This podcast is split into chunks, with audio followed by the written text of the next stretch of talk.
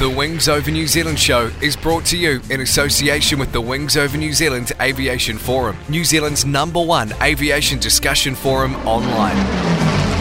There you'll find discussion on all aspects of New Zealand aviation, from history to current affairs, and thousands of photos covering the Royal New Zealand Air Force, airlines, general aviation, warbird restorations, airshow news, sport aviation, home building, gliding, aviation media, and much, much more. You'll be in good company with other aviation enthusiasts, including pilots, engineers, warbird owners and restorers, historians and authors, modelers, aviation photographers, and many others. Sign up to the Wings Over New Zealand community now. It's free and easy. Just Google Wings Over New Zealand and you'll find the forum. Hi everybody, Andrew Gormley, CEO of Classic Flyers here. If you're interested in classic aviation and you want to get up close and personal to old aircraft and see some of New Zealand's aviation history, come across the Classic Flyers, from Jean Batten Drive, Mount Maunganui, right on the edge of the airport. You can go for flights in old aeroplanes like Boeing Stearmans and Harvards. There's lots to see. Kids' parties happening here all the time. We have functions and function rooms, business meetings, and a great cafe with excellent coffee. If you'd like to be involved with Classic Flyers, we also have the volunteer groups who do all things from helping out with function work or just on the main hangar floor with visitors and guests or birthday parties, right through to engineers who get involved in restoring some of our wonderful old aircraft assets. Currently, at the moment, we've got a Grumman Avenger being restored and a de Havilland single seat FB5 Vampire. These things are all part of New Zealand's aviation history. It's a great place and it's in a good location. Come and have a visit. Check out the website on www.classicflyersnz.com. Extended. Hi, this is Peter Johnson from aerospace radio station Extended, and we bring you some of Europe's best guests. He's, he's been something of, of an unsung hero of the American space program outside those who uh, have made it their business to become aficionados of it. News. Some people will call you mad, some people will call you heroes, uh, uh, and everyone else is probably somewhere in that spectrum. It's uh, it's an amazing project to, to pull together from literally from scratch. And views. You've got to pick yourself up, dust yourself off, and learn from that experience. And that's not an easy thing to do, Peter, learning from your own failure. So why not give us a listen if you want to hear about warbirds, aviation, and the aerospace industry? Come over and give us a visit. aviation-extended.co.uk. And remember, there's no E at the beginning of extended. Extended. The Wings Over New Zealand show would like to acknowledge the great support it's had from Fly DC3. You can fly back in time with Fly DC3 from Ardmore Airport, charter the DC3 Dakota, and fly into the past. It's an experience you'll never forget. Fly DC3. Go to www.flydc3.co.nz. Welcome to the Wings Over New Zealand show with Dave Homewood.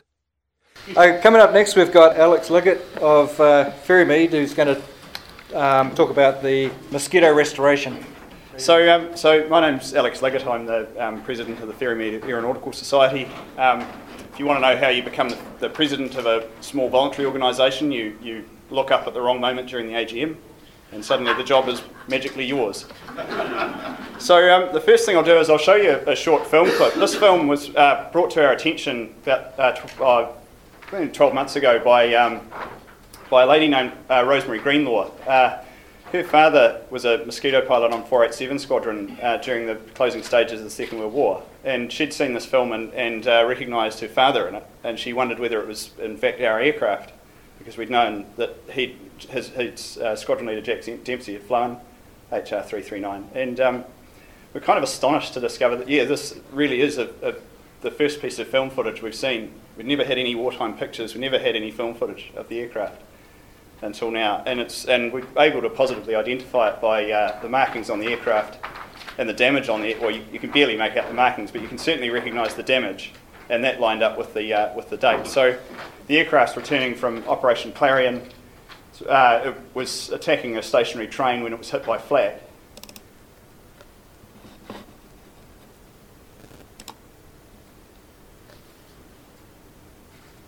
So you see it's coming, coming on one. Uh, so this um, Jack Dempsey and his navigator, uh, Flight Sergeant Ted Page, who's an Australian. That's a cannon shell that's gone through the nose without going off. So very lucky not to hit anything. That's the tail plane, which uh, the cannon shell's obviously gone off and blown the skin off. And it's a reasonably big hole, as you'll see from the fact that Ted's standing in it. The amazing thing about that uh, is, so, so that's how we're able to establish the, the markings on the aircraft um, for the first time, which is so we can present them in a beautiful, in Anthony's beautiful model. Um, so so the two, the, the Ferrymead Aeronautical Society, which is part of the, uh, it's part of the, uh, of the wider Ferrymead Heritage Park, and uh, there's two, we have the remains of two Mosquito aircraft there. The first one is HR339, which is the one you just saw in the film. The photo at the bottom right is the only photo we have, and that's a sort of potted biography of the aircraft.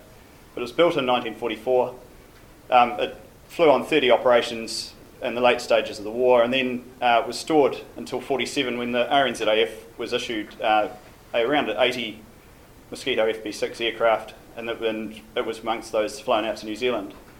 Most of them, the 75 squadron only stood up a, a small number of aircraft, and the, and the balance went into storage.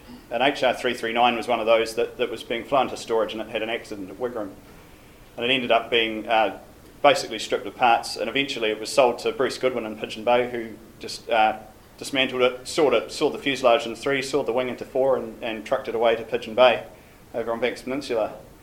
And it was, um, it was discovered there, or sort of identified there by the members of the Aviation Historic Society in the, uh, in the early 1970s and eventually recovered by what became the Ferrymead Aeronautical Society. Um, and so we have the, the wing in four pieces, the, uh, the fuselage aft of the um, sort of um, the, the last 10 feet of the fuselage, the engine cowls and nacelles, fin rudder, the, the, the tail feathers basically less the tail plane, the nose cone, the radiator fairings, and the undercarriage. So the other aircraft is um, NZ2328 or T758. Um, it was built in 1945. Again, at Standard Motors, and it was never uh, it was never never saw any wartime service. Um, it was um, flown out to New Zealand 47, issued to the RNZAF, and flew on 75 Squadron, and it was, had quite a few adventures along the way. The, the photo on the left, Dave actually turned up in a, in a former 75 Squadron pilot's logbook the uh, undercarriage bay door being ripped away in flight, and that was a very near. just about lost the aircraft, didn't they? Um, it was sold to aircraft suppliers who uh, were busy trying to fly aircraft, fly mosquito aircraft out of the out of the country. They obviously the first one got away, which is PZ474, the aircraft that we saw recently flown from AvSpecs. Um, they, the, the, government put a halt to that because they were um, worried that they were going to be going off to South America to do nefarious things. And so ours was eventually acquired by Jazz Clark, who was a MP, is an MP or a, a councillor down in Oamaru. And um, they sawed the wings off the aircraft and burnt them, and then they um, transported the fuselage from Woodbourne to Oamaru behind a farm tractor. I looked it up this morning, it's 570 kilometres from Woodbourne to Mahina. so in 72, uh, Ferrymead acquired the, uh, the fuselage and the fin and rudder from, um, from Mr. Clark, and then later on he sort of sold off his other aviation holdings, including the props, which we managed to acquire. Um, the Hudson that was that came from this, the one here, isn't it? I believe. Um, and at some stage uh, in the 70s, they, um, the society also managed to acquire some a couple of Rolls-Royce Merlin engines that were found uh, behind a motor garage in, uh, in uh, Highcliffe Motors in Dunedin They'd been intended to be used in a powerboat. So we're a bit lucky to get hold of those. So the goal is to, uh, is to restore it to, to the aircraft to static display. Um, we try and do as repairs as far as possible, sort of both as far as financially possible and also practically by the book. The book, the book doesn't cover chainsawing the aircraft into seven pieces, and so um, there is a little bit of license taken. Um, we try not to do anything that would compromise a future fly, but realistically, I mean, it's millions of dollars away from flying, and, and actually, I would say it's too valuable a, a um, historic, uh, historic artifact to fly. Um, we're completing and marking the aircraft in its February 1945 fit, basically as you saw it in the film, or preferably before it went out on that operation. Um, and that includes the radio fit, which is um, you know is a much more Spartan radio fit than what they ended up with out here. Also, uh, 2328, which is the fuselage that we'll be using, is uh, was a rocket-armed aircraft, and so we have to reverse those mods.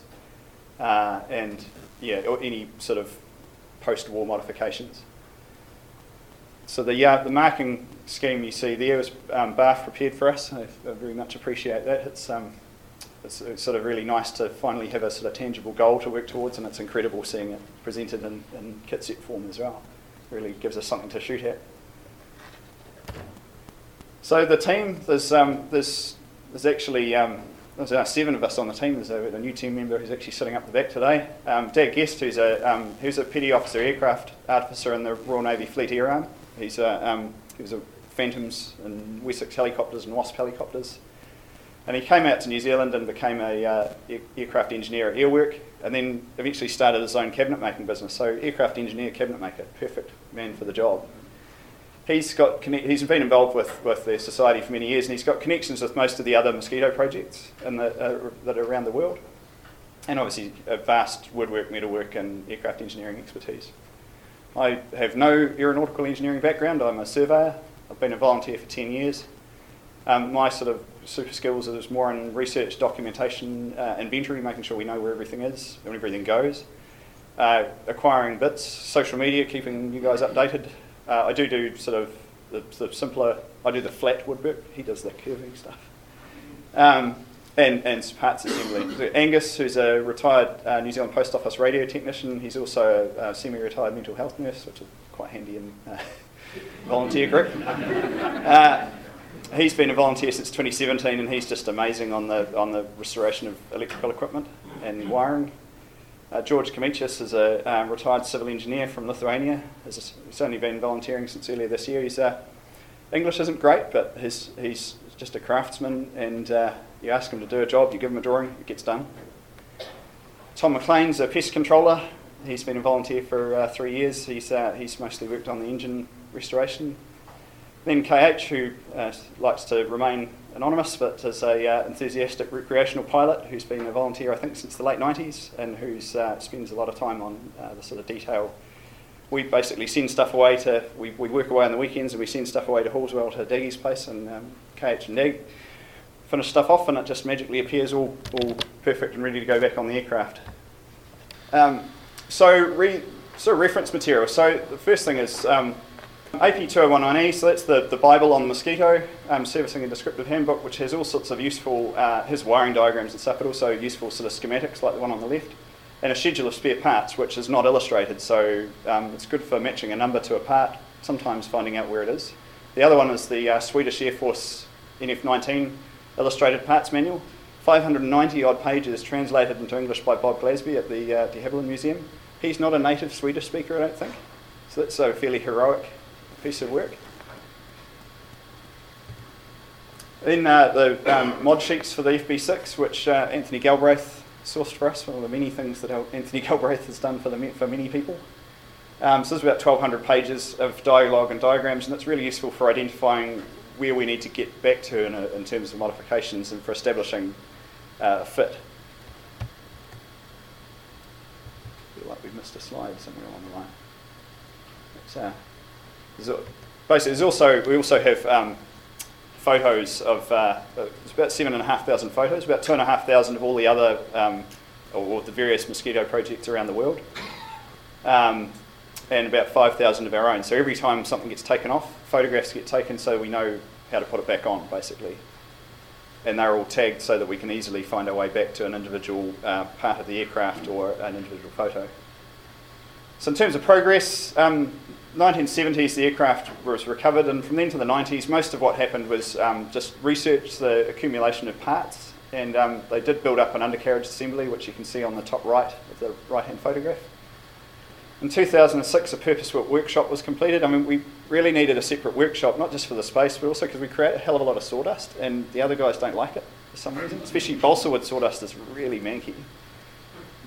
Um, so 2006 to 2009, the, the fuselage had sat uh, under a row of macrocarpa hedges, and so once the port side was sheltered from the rain, the starboard side was on the drip line, and so was, there's quite a lot of damage along the starboard side. And so the work on that sort of started in the, in the early, that was one of the early things, was the, the patches down the fuselage you can see in the bottom right photo, and also the started work on restoring the, the first of the engines, which is the, uh, the starboard engine. They, they identifiable by a couple of different components on the two. Um,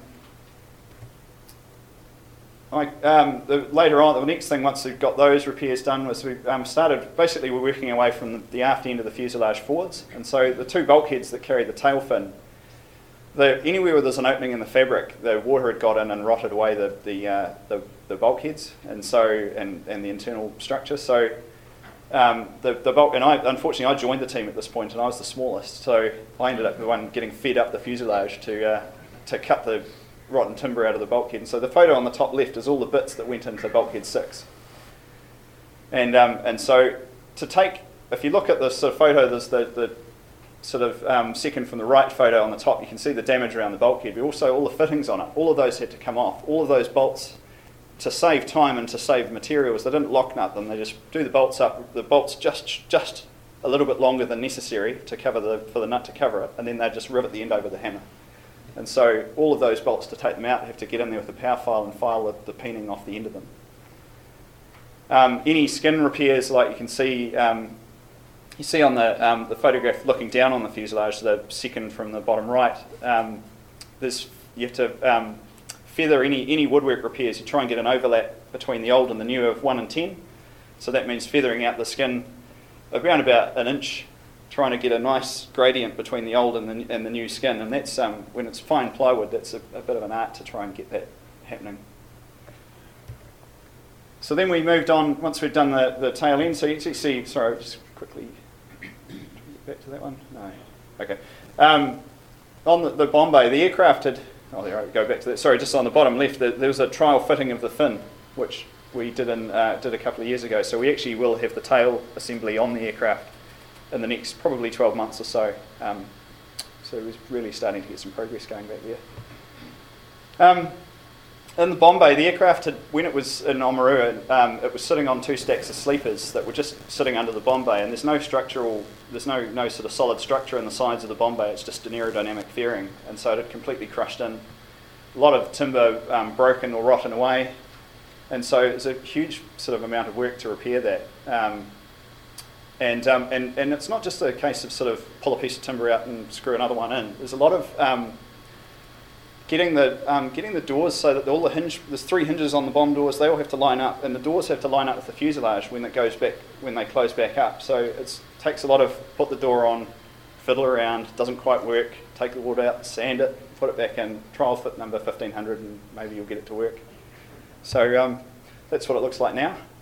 Um, so and so all the hydraulic pipes up on the on the left hand side there they've all come out. They um, they're quite hard. They, they, when they were originally put in, they annealed them before they put them in, so they were nice and malleable. Now, without wanting to anneal all, every single one, because it's just too takes too long, um, they don't really don't want to go back in.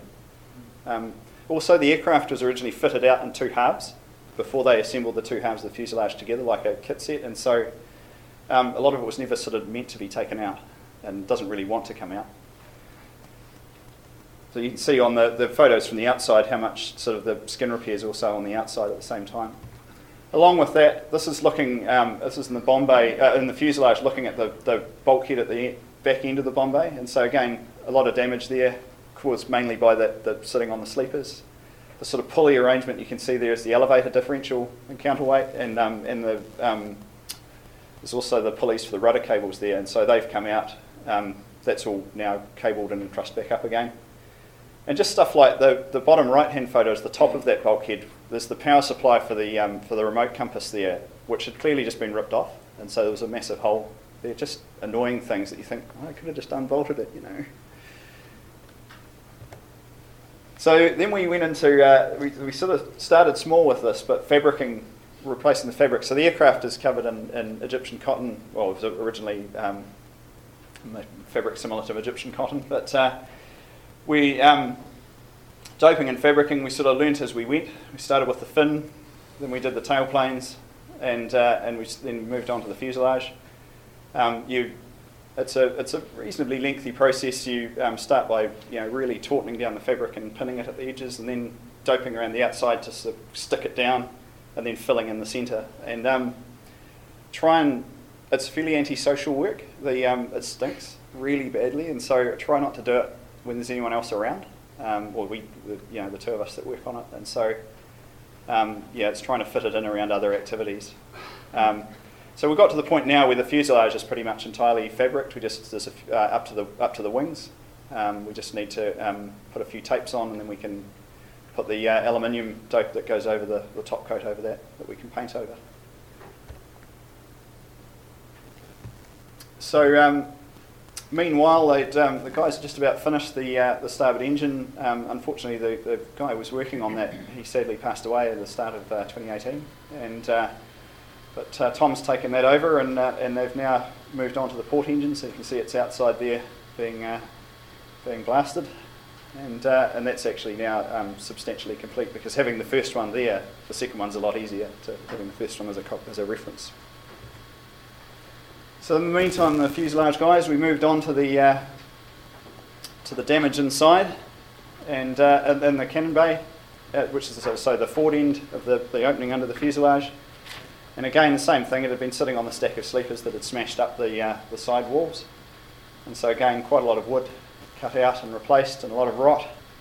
And uh, and again, having this problem of trying to line up all the hinge points of the doors. And also at the same time, any repair you do seems to just get bigger and bigger and bigger. So this started out, we'll just repair the corner where the hinge point goes. And we ended up going halfway through the cockpit um, just to try and find where the rot stopped. So you can see on the bottom right that that's all pretty much buttoned back up now. And, um, and again, all those pipes have been off and cleaned and gone back on. And in the meantime, we work on the cockpit. Um, this is the this is the side wall of the cockpit, and again the rot had gone basically through the in, all the way through to the inside, and so uh, there was a fair bit of uh, work on replacing skins there, replacing solid spruce, packing it out with balsa, and then a new skin over the outside, and all the time trying to retain the shape of the the curve of the fuselage. Um, uh, in the meantime, I've been uh, working my way through the uh, cockpit floor, which is flat, so much easier to do. Um, the co- on the cockpit floor, you can see that um, if you look at the bottom right photo, you might be able to make out there's a couple of sort of rails running along the floor of the cockpit, and unfortunately, they worked really well as to trap water when it was sitting outside, and so the floor was pretty rotten at that point. We managed to save the underside, the bottom skin of it, like the rest of the mosquito, it's just built of a sheet of plywood, a layer of balsa wood with some spruce running through to stiffen it up, and then a layer of balsa, a layer of plywood on the top. And so, um, basically, take all the fittings off the top of it, take the rails off. There's the the middle green photo there is the brackets underneath um, that support the cannon barrels, and so they all came off. Um, some of them, there's 14 bolts holding each one off on, and none of those bolts wanted to come out. Sometimes the uh, the bracket came out in pieces. Um, and then, you know, remanufacture. And so the bottom, bottom left hand shot is um, new wood going in to stiffen up the, um, the cockpit floor. So this is actually looking down at the cockpit floor. Um, the control column bolts about there. And so that's the, the um, rear bulkhead where the sort of navigator's feet go. And the pilot's seat is about here. Um, so all that, again, the wood, every time you're putting a piece of wood in, you're trying to get that 1 in 10 plane. So you know, you cut your piece of wood, you get your one in ten going on. You take, oh shit, it's two, three millimeters too long. I'll go and sand it. Oh, it's a bit too long. Go and sand it. Oh, bugger, it's a bit too short. Start again.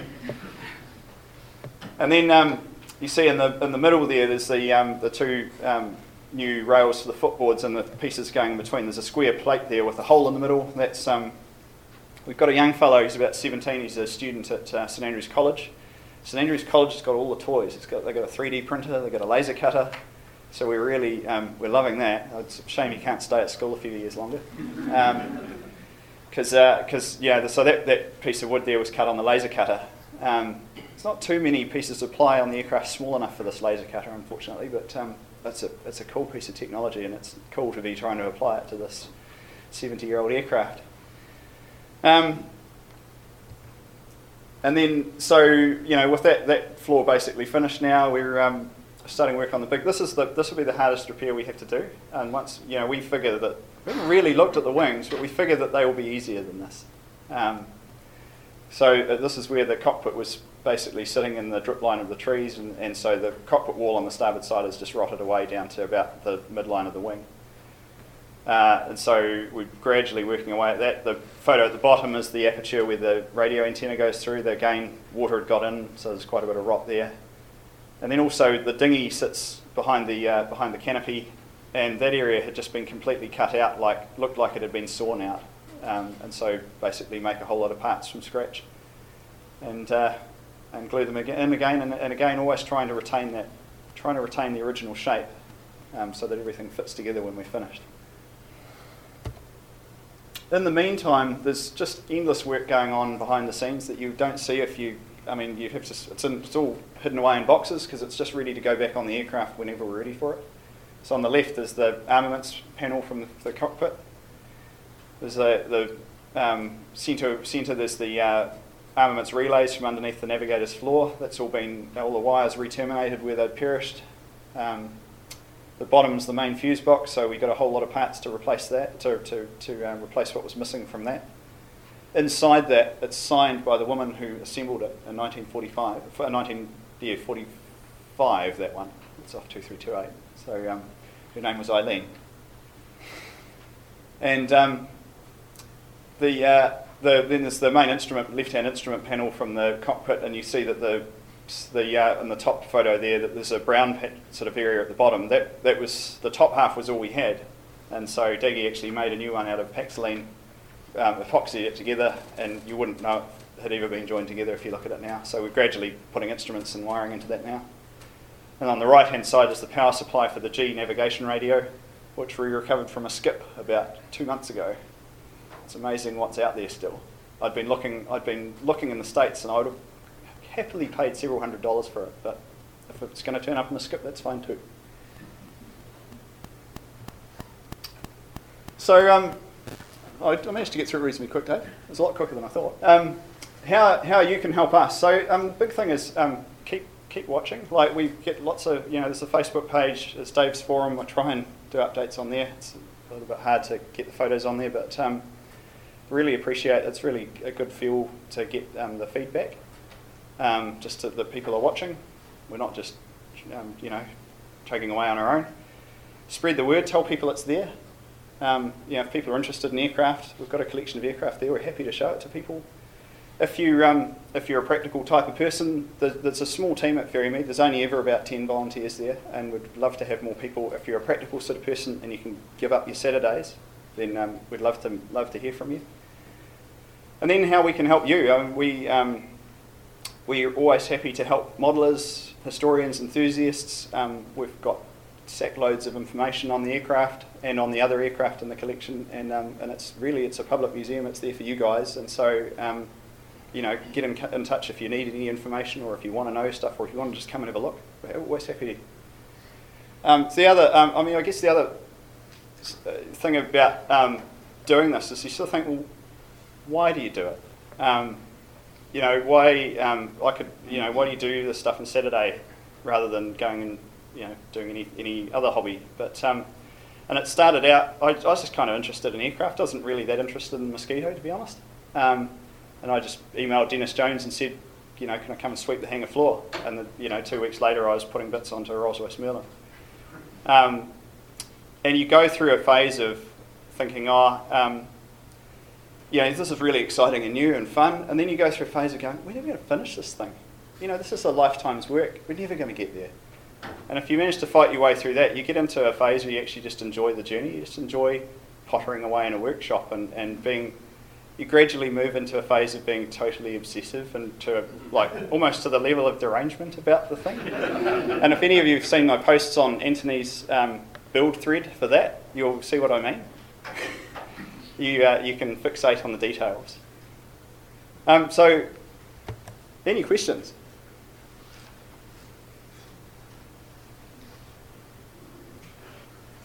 Huh? You've got, um, you've got propellers for it. Sorry? You've got propellers? Yes, we have got propellers. They, um, they came from, um, from Clark's. So the so the tailplane that we've got, so we never got never got a tailplane from any of the original part sources. The tailplanes came from um, they're actually built by Glenn Powell, and he uh, he built a non-flying set of tailplanes as a sort of test article before he built the, the tailplanes for KA114, and um, and we swapped those some bits. So that was a real score. Was, he reckoned it's about 50 grand's worth in there. So that was a huge thing. And you know, like the, the way this is this thing is funded, I probably should say, you know, the, the Aeronautical Society is entirely funded by donations. It gets nothing off the gate takings because there just isn't any left over. Um, none of the societies get funded from the gate takings of the park. And so it's funded by donations, and a lot of those donations come from the people in this room, um, which is really amazing and we're really um, just so happy about. Um, but the projects themselves are often just funded out of our own pockets. Uh, you know, the, particularly Daggy and I just, just put money into it because, you know, what else? You know, it's a hobby. It's what we do. It's a fun thing to do on a, do on a Saturday. Uh, any other questions? Yeah. Not much a question, but Sure. um, I have a long relationship with uh, HR 339. Hmm. When I was about four years old, I made acquaintance uh, early about 1955. I used to fly in it as a cockpit, In the cockpit, in the cockpit. It was up just up the road from us in, uh, in Pigeon Bay. in Pigeon Bay, I'm from Pigeon Bay. All right. And I also knew about, the- well, I didn't know it, but I think didn't know about the Western, which is way out of Woodwards. You don't happen to know what happened to the cockpit because it was.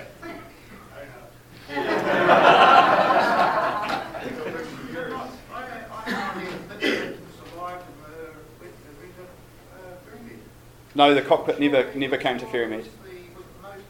The nose cap, yes, that was the only bit that came to Ferrymead. Uh, no, the no the cannon fairing was never never there. Um, the only other part from the nose was that possibly there's a second machine gun deck there, which might have been off 339. Don't know. I remember the, um, it still had the armour plates in place, big armour Uh, certainly, no second. We have actually just turned up a second armour plate, but it's coming from the North Island. So And the little glass door um, to the, through the bulkhead. Right. Bulkhead, I think that was still there. There was nothing in the cockpit, it was just stripped. yeah, But we used to fly it. We were told it was a mosquito and that's where we knew. And it was, it had all these rings, little folded rings all around you. Sticking out, sticking out. yes, yeah. So the way every every part is attached to the inside of the um, balsa wood, obviously you can't just bolt through to the outside. Is that they have a um, nuts captive in a, in a piece of resin basically that's then glued into the on a on a circular circular piece of plywood that's then glued and nailed onto the onto the onto and into the skin. Um, and then, then that's everything is bolted onto those, and there's hundreds of them. E- Even now, I still remember the, uh, the cannon weight of the Kennedy was going to crush. Yeah. It was unsupported, it was really, and I think they, uh, they probably above the door, into the door, I think it was like a week, they had all cannon And of course, later on, they also, the Duxbury boys told the very little Nautical Society people about the existence of it. Yes, well, you're part of the reason that it's uh, that it's still there. And I've also been on the big trip to survey it and then to bring it back. And also went on the trip to bring back the other mosquito too. Right. And they haven't been there that much, but oh well. Stop bringing it here, but, um. Ah, come down and see us. About colour schemes too. Yeah. Some interesting information about that. Hmm. All right. All those circles also are the uh, earthing strips too, the brass, for the copper. Oh yes, there's, there's bonding strips all the way through everywhere. Yeah. Have have you asked World Intimate AvSpecs for a few offcuts? Ha. yes. Yes. It's uh, it's a sensitive matter. Any last questions? Actually, I have a question. Are you looking for people with expertise and the same mental illness to come and volunteer? Absolutely. But as long as they as long as they are practical people who have their Saturdays free, those are the two criteria. Very good. Um, e- interest in aircraft is a um, is a useful bonus. Thank you very much, Alex.